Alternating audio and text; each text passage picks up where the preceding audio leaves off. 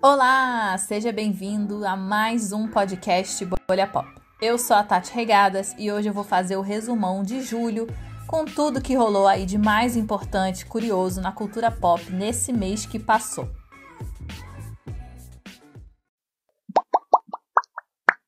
A atriz Elizabeth Moss, a Peg de Mad Men e mais recentemente a Offred de Handmaid's Tale, vai viver uma assassina em série em uma nova série. Segundo o Deadline, a série é baseada em uma história real e a Elizabeth será Candy Montgomery, uma dona de casa lá dos anos 80, lá no Texas, que assim do nada assassina uma de suas coleguinhas de igreja.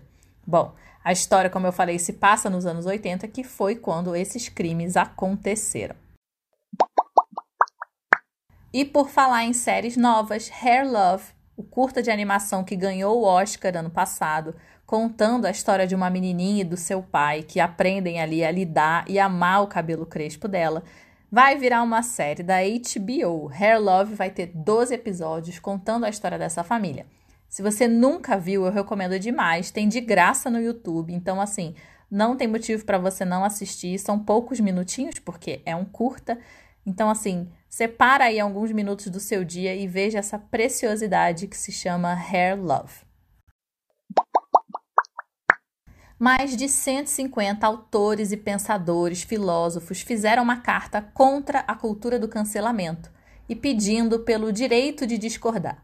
O negócio é que essa carta aí não foi muito bem vista, porque a J.K. Rowling estava entre os que assinaram esse documento. A J.K. eu já falei aqui diversas vezes, é super transfóbica e recorrentemente se volta para o tema para falar o que ela considera que deve ser da humanidade, né? Bom, a transfobia não é uma questão de opinião. Ela nega a existência de uma parcela da população mundial que constantemente, simplesmente luta para existir. Então, assim, não cabe a J.K. Rowling decidir o que é válido ou não da vivência dessas pessoas. E eu acho que eu não vou voltar a falar na J.K. Rowling aqui nesse podcast, porque eu não aguento mais Entendeu? Então tá na hora da gente deixar a JK ser esquecida. A cantora Mariah Carey vai lançar a sua autobiografia. Segundo a cantora, ela conta desde a infância até os dias de hoje e ela não deixou de falar nada. Inclusive, ela vai contar as coisas ruins e os momentos difíceis aí que ela passou. É bem possível que a gente veja a história dela, do casamento dela com o Tommy Motola, que era o todo-poderoso da Sony, que foi quem assinou o contrato da Maraia, quem lançou a Maraia. E depois, né, de muitos anos, eles se separaram e veio à tona que não era um relacionamento lá muito bom. O livro vai ser lançado no dia 29 de setembro, já está em pré-venda, mas por enquanto não está disponível em português. Todos os lugares que eu procurei estava só somente em inglês, então não sei. Eu quero muito ler, então talvez eu comece a ler em inglês, mas seria bacana se traduzissem para cá, né? A Maraia tem um fã-clube bem grande aqui no Brasil. Ficamos aí na expectativa. O mês do Kanye West, ah, meus amigos, merece um capítulo à parte. Por isso eu chamei ajuda aqui para esse resumão. E a Inês Aquino, que além de minha amiga, é historiadora, muito fã de rap. Ela também é fã de Kanye, acompanha ele nas redes sociais e é ela que vai contar pra gente como foi esse mês na casa dos West.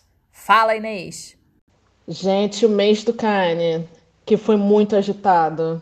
Se o seu julho foi agitado, imagina desse homem. Não, brincadeira, né, gente? Não tem como ser agitado se estamos em isolamento social. Tudo começou no 4 de julho, dia da independência americana, quando ele declara no Twitter que rompe com apoio a Trump, que apoia desde 2016, né? e que vai concorrer à presidência nessas eleições de 2020. 2020. Esse ano maravilhoso. Que cada dia uma porrada na nossa cara, né? Incrível. Logo após, no dia 7, ele deu uma longa entrevista à revista Forbes, na qual tratou de diversos temas polêmicos e um tanto controversos, na opinião dessa aqui que vos fala. E que trago aqui ao vivo para vocês o compilado do melhor, da nata, dessa entrevista. Ele concorrerá à presidência em 2020 sob o Birthday Party, que é festa de aniversário em tradução literal, mas que pega a visão do trocadilho. Party também significa partido em inglês. O cara é um gênio. E sob orientação do Elon Musk. Sim, sim. o magnata da tecnologia, que acabou de ter um filho com a Grimes e que eu nem ouso pronunciar o nome dessa criança por motivos de que eu não consigo, não é mesmo? E com o candidato a vice-presidente ainda não revelado, mas que ele já escolheu. Rola um papo de que ele chamaria Jay-Z. Ok. Como qualquer coisa que já fiz na minha vida, entre aspas, diz West, estou fazendo para vencer. Tá. Ele nunca votou em sua vida e logo depois dessa entrevista ele posta nas redes o seu registro de eleitor recém-tirado no estado de Wyoming, lá onde fica o rancho dele.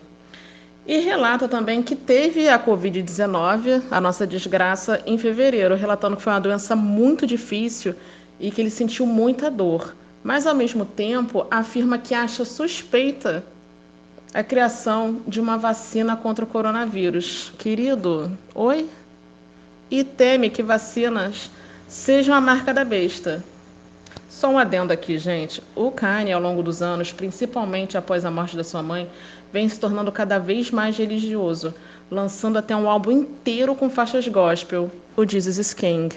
E seguindo nessa linha cristã, ele acredita que a organização Planned Parenthood, que é uma organização americana, é, norte-americana que promove educação, saúde sexual e planejamento familiar, responsável por cerca de 50% de todos os abortos realizados nos Estados Unidos, foi implantada nas cidades americanas por supremacistas brancos a serviço do diabo. Então tá bom. E ao ser perguntado como governará, ele defende a adoção de um modelo organizacional para a Casa Branca baseado em Wakanda. Sim, gente, Wakanda. Cara, Wakanda, para quem não sabe, é aquele país fictício do universo Marvel, que é a terra do Pantera Negra. Mas é o sonho de todos nós, gente. O cara representa. Mesmo não conseguindo entrar como candidato nas prévias de vários estados, Kanye discursou na Carolina do Sul dia 19 de julho e foi uma aparição mais uma vez marcada por polêmicas. Com foco em um discurso anti-aborto, West se emocionou ao dizer que o pai quis que sua mãe o abortasse. E, ao afirmar que também pensou em querer que Kim Kardashian abortasse a primeira filha deles, a Norte, abriu o berreiro todo mundo filmou, causando uma profunda preocupação com a sua saúde mental, já que ele alega ter transtorno de, de bipolaridade há anos. Mas é isso, né? O mês dele não terminou por aí. Tivemos mais umas duas sessões de desabafo no Twitter que quem viu, viu, porque depois ele apagou. Sobrou para todos, principalmente para a família Kardashian. Kris Jenner, supremacista branca e tudo, tava lá para quem quisesse ler na madruga. E tudo isso envolvendo presidência, brigas de família e saúde mental. Que julho, hein? Que julho, senhores. Mas, Kanye, querido, fala aqui pra gente. E o álbum novo, o Donda, hein? Sai quando? É a pergunta que a gente quer saber, né? Por quê? Dizem que seria lançado no último dia 24, mas tivemos o álbum novo da Taylor Swift, folclore. Então ele decidiu adiar novamente. Querido, para de mexer com o nosso coração, por favor. Fica bem, tá? Se hidrata. Obrigada. Muito obrigada, amiga, por esse resumo maravilhoso que você fez. Volte aqui para o Bolha Pop sempre que você quiser, a casa é sua. E vocês lembram da história da Batwoman que eu contei aqui? que a Ruby Rose largou o papel depois da primeira temporada e daí a CW estava em busca de uma nova atriz para fazer esse papel na série. Pois bem, essa busca acabou, a nova Batwoman foi anunciada e ela vai ser vivida pela atriz Jafícia Leslie. Ela vai ser a primeira mulher preta a viver a personagem da Batwoman. E ela comentou assim: Estou extremamente honrada de ser a primeira preta a viver o icônico papel e como uma mulher bissexual, estou honrada em me juntar a este programa que está abrindo o caminho para muitos da comunidade LGBTQI. A CCXP anunciou que ela vai ser virtual esse ano. A gente já estava esperando, né, por conta da pandemia. A gente já podia imaginar que não ia rolar, porque a Comic Con lá em São Francisco também não aconteceu e os números aqui da pandemia no Brasil, né, meus amigos, estão aí estacionados numa alta de mais de mil mortes diárias. e os organizadores do evento decidiram seguir lá os passos da Comic Con americana e fazer o evento de maneira virtual. Então, agora em agosto, acho que no dia 25, eles vão começar a fazer novos anúncios sobre como que o evento vai ser. Não, não esclareceram se vai ser tudo gratuito, se vai ter painel pago, como que vai fazer, como que vai ficar, por exemplo, a divulgação do Artist Alley, né, que é uma área muito importante da CCXP, que divulga os artistas, ilustradores, quadrinistas. Vamos ver aí quais serão as novidades para esse evento. O Will Smith e a Jada Smith resolveram esclarecer algumas coisas aí sobre a relação deles no programa da Jada. A Jada tem um programa chamado The Red Table, em que ela entrevista e fala de vários, variados temas ali com as pessoas. Alguns são polêmicos, então é meio que conhecido como um lugar ali da verdade. Dessa vez, ela levou ela mesma ao programa, junto com o marido, Will Smith, para falar sobre um relacionamento breve que ela teve com o rapper August Alsina. Pegou muita gente de surpresa essa afirmação de que ela teve um relacionamento com August, porque muita gente ficou se perguntando se foi uma traição dela com Will, se o Will perdoou, o que, que aconteceu ali. E por isso que eles foram ali para essa mesa para conversar e esclarecer os boatos. A conversa é super constrangedora, sim, porque a gente está ali vendo os dois falarem da intimidade deles, né? Então você se sente ali meio que, putz, tô sobrando aqui nesse lugar eles deveriam estar tá, né, discutindo isso sozinhos, mas como a vida deles acabou se tornando pública, né, são pessoas públicas, mas a intimidade deles virou motivo de discussão, eles tiveram que fazer isso. Bom, como eles mesmos falaram, eles quiseram fazer isso para esclarecer os rumores e acabar com algumas fofocas. A Jada explicou que ela se relacionou com August há quatro anos e meio, quando ele foi acolhido ali pela família Smith. E ela e o Will estavam vivendo um momento bem ruim do casamento e meio que estavam dando um tempo, já estavam separados, assim, mas estavam separados, mas deixaram a relação ali pendente, né? Sem saber se a relação ia ser salva, se não, se iam se divorciar mesmo. Daí, a Jada e o Will, né, nessa, nesse tempo, voltaram a se aproximar, começaram a conversar novamente, e o August terminou com a Jada. A Jada chegou a ter um relacionamento com ele, ele terminou com ela e eles nunca mais se falaram até este ano, quando ele trouxe esse assunto à tona. Bom, o lance é que o Will Smith e a Jada estão juntos até hoje, e segundo eles, esse episódio todo serviu para eles aprenderem bastante sobre o relacionamento deles, é, se entenderem. Eles estão juntos há muito tempo, né? Então eles falaram que às vezes que é preciso você se entender com você mesmo, você tá feliz com você mesmo para o seu relacionamento dar certo. Essa conversa é constrangedora, mas no final fica tudo bem, viu? E se a gente está vivendo aí tempos de pandemia, a TV vai acabar mostrando isso, né? Grey's Anatomy já confirmou que a próxima temporada, que é a 17, vai sim abordar a Covid-19. Não teria como ser diferente, né, gente? Uma série médica, a série médica mais famosa da atualidade, não poderia simplesmente não estar inserida, né, aí em todo esse contexto. Grey's Anatomy é uma série que sempre se insere em assuntos muito contemporâneos, né? Tá sempre ali acompanhando o que tá acontecendo no mundo. Não tinha como os caras ignorarem uma pandemia, né? Só fica aí a dúvida: quem vai morrer de Covid no elenco? Façam suas apostas, né? Eu duvido que não vai morrer ninguém. Certamente a notícia mais triste de julho foi a morte da atriz Naya Rivera, que viveu a Santana em Glee. A Naya morreu afogada durante um passeio de barco com o filho dela e ele foi encontrado sozinho no barco pela guarda costeira. O corpo da Naya só foi recuperado dias depois, né, deixando vários fãs e amigos assim muito comovidos. Eu nem assistia muito Glee, não acompanhava muito, mas é uma história realmente assim muito triste, uma moça jovem, uma atriz maravilhosa, que teve um papel muito importante porque viveu uma personagem gay numa série teen de muito sucesso e que tinha um filho de quatro anos, né? É, pensando em tudo isso, né, e pensando no futuro do filho da Naya, que sobreviveu, tá lá com o pai dele, os criadores de Glee criaram um fundo para garantir que ele aí vai conseguir estudar e vai ter os seus estudos pagos até a universidade. Então, muito legal essa iniciativa. Que triste tudo isso que aconteceu com a Naya. Mudando para notícias boas, a rapper Nicki Minaj revelou que está grávida. Os fãs já estavam desconfiados ali, porque tinha um tempo que ela não aparecia, não mostrava barriga. Então ela surgiu linda e muito barriguda em uma foto no Instagram, belíssimo ensaio. A Nick é noiva do produtor musical Kenneth Petty e a Katy Perry, que também está grávida, já está aí na reta final, brincou no Instagram dizendo que esperava que a neném ou o neném da, da Nick fosse uma menina para elas poderem trocar roupinhas. Saíram os indicados ao M 2020. Como sempre, tem muitas indicações dificílimas de engolir, mas esse ano aí também tiveram umas apostas justas. Na categoria Melhor Série Drama, por exemplo, The Morning Show, uma das melhores séries do ano, foi totalmente ignorada.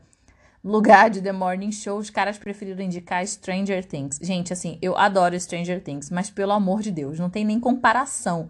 Não dá para você ignorar Morning Show no ano de estreia com uma primeira temporada assim primorosa e indicar Stranger Things pela última temporada que nem foi a melhor da série, né?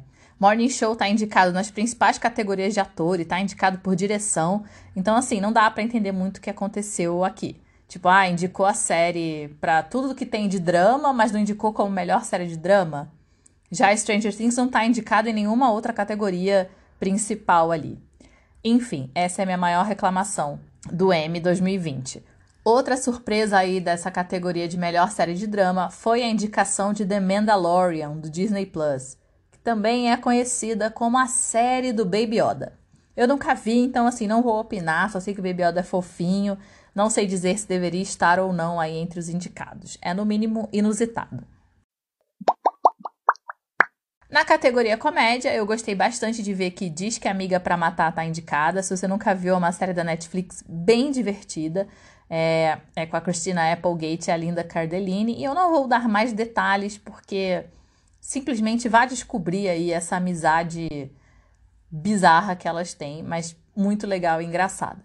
A última temporada de The Good Place também concorre, merecidamente, teve uma boa última temporada assim como Insecure e The Marvelous Miss Maisel, que também estão indicadas na categoria comédia e também merecem muito. Bom, depois de 11 anos sem uma indicação ao Emmy, a Jennifer Aniston está indicada como melhor atriz de drama. É muito merecido. A Jennifer tá demais em Morning Show. Sério, eu não me canso de elogiar essa série, porque essa série é muito boa, muito boa. A última vez que a Jennifer tinha sido indicada ao Emmy foi por uma participação em 30 Rock. Né? Lembrando que a Jennifer Aniston ganhou o Emmy de melhor atriz de comédia por Friends em 2002. Concorrem na categoria de melhor atriz de drama com a Jennifer Aniston a Olivia Colman por The Crown, Sandra Oh e Jodie Comer por Killing Eve, a Laura Linney por Ozark e a Zendaya por Euforia.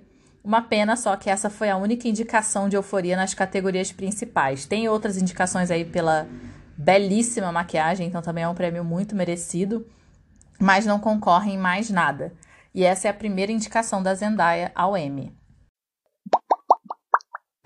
Já a Reese Witherspoon poderia ter concorrido aí por três séries diferentes: Big Little Lies, Little Fires Everywhere e The Morning Show, mas a Reese não foi indicada a nada.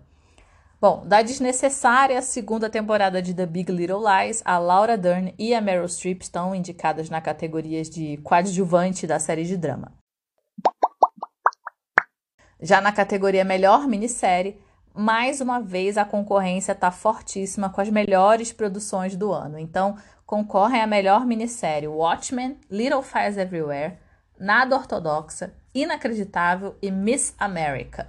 Detalhe muito importante dessa categoria: todas as séries são protagonizadas por mulheres e todas trazem histórias muito fortes. Então, assim, é isso, girl power total nessa categoria. Consequentemente, a categoria de melhor atriz de minissérie também está maravilhosa, né? Disputadíssima. A Shira Haas, que é a protagonista de Nada Ortodoxo, está concorrendo, junto com a Regina King, a Kerry Washington e por aí vai. A Kate Blanchett, né, de Miss América, Nada Ortodoxa está concorrendo em oito categorias no total. Eu fiz um episódio especial aqui do Bolha Pop falando das curiosidades dos bastidores dessa série, que para mim é uma das séries mais legais do ano e eu recomendo muitíssimo. Já Watchmen, que foi também uma das séries mais legais desse ano, está indicada aí com um total de 26 indicações, é a série mais indicada do Emmy 2020. Máfia dos Tigres está concorrendo, senhores, a um Emmy. Essa série vai ser premiada, será? Está concorrendo a melhor série documental. Cheer, que eu já falei aqui também, levou seis indicações no total e concorre a melhor reality show não estruturado. Assim, eu confesso que eu não entendi muito bem por que, que eles colocaram Sheer na categoria de reality show e não na categoria de série documental. Eu acredito que a Netflix tenha feito isso para ter mais chance de concorrer e ganhar prêmios por suas produções. Então, nesses prêmios, é o, os estúdios é que indicam a categoria que eles querem concorrer. Não é meio que assim, ah, você é obrigado a estar numa categoria. Então, provavelmente para diversificar, para não co colocar as próprias séries da Netflix para concorrer entre si, eles fizeram essa divisão, acabou dando certo, Tyr tá super indicada e tem chance de levar como melhor reality não estruturado. Bom, eu falei sobre essas duas séries e outras séries documentais muito boas e como a Netflix está ajudando aí a promover esse gênero da série documental em um episódio especial aqui do Bolha Pop. É só, pro, só procurar aí por Máfia dos Tigres que você acha. E falando em reality show, Love is Blind, ou Casamento às Cegas, que foi um dos hits desse ano também, está concorrendo a melhor reality show estruturado, junto com Queer Eye. Os meninos de Queer Eye também estão concorrendo como melhores apresentadores de reality ou programa de competição. Esse ano, um recorde de atores pretos foram indicados, são 35 dos 102 indicados em categorias de atuação. Ainda há muito espaço para melhoria, mas a gente está caminhando de pouquinho em pouquinho. Vamos ver se no ano que vem isso aí fica ainda maior esse número, pelo menos a metade, né? É isso, chegamos ao final do resumão de julho.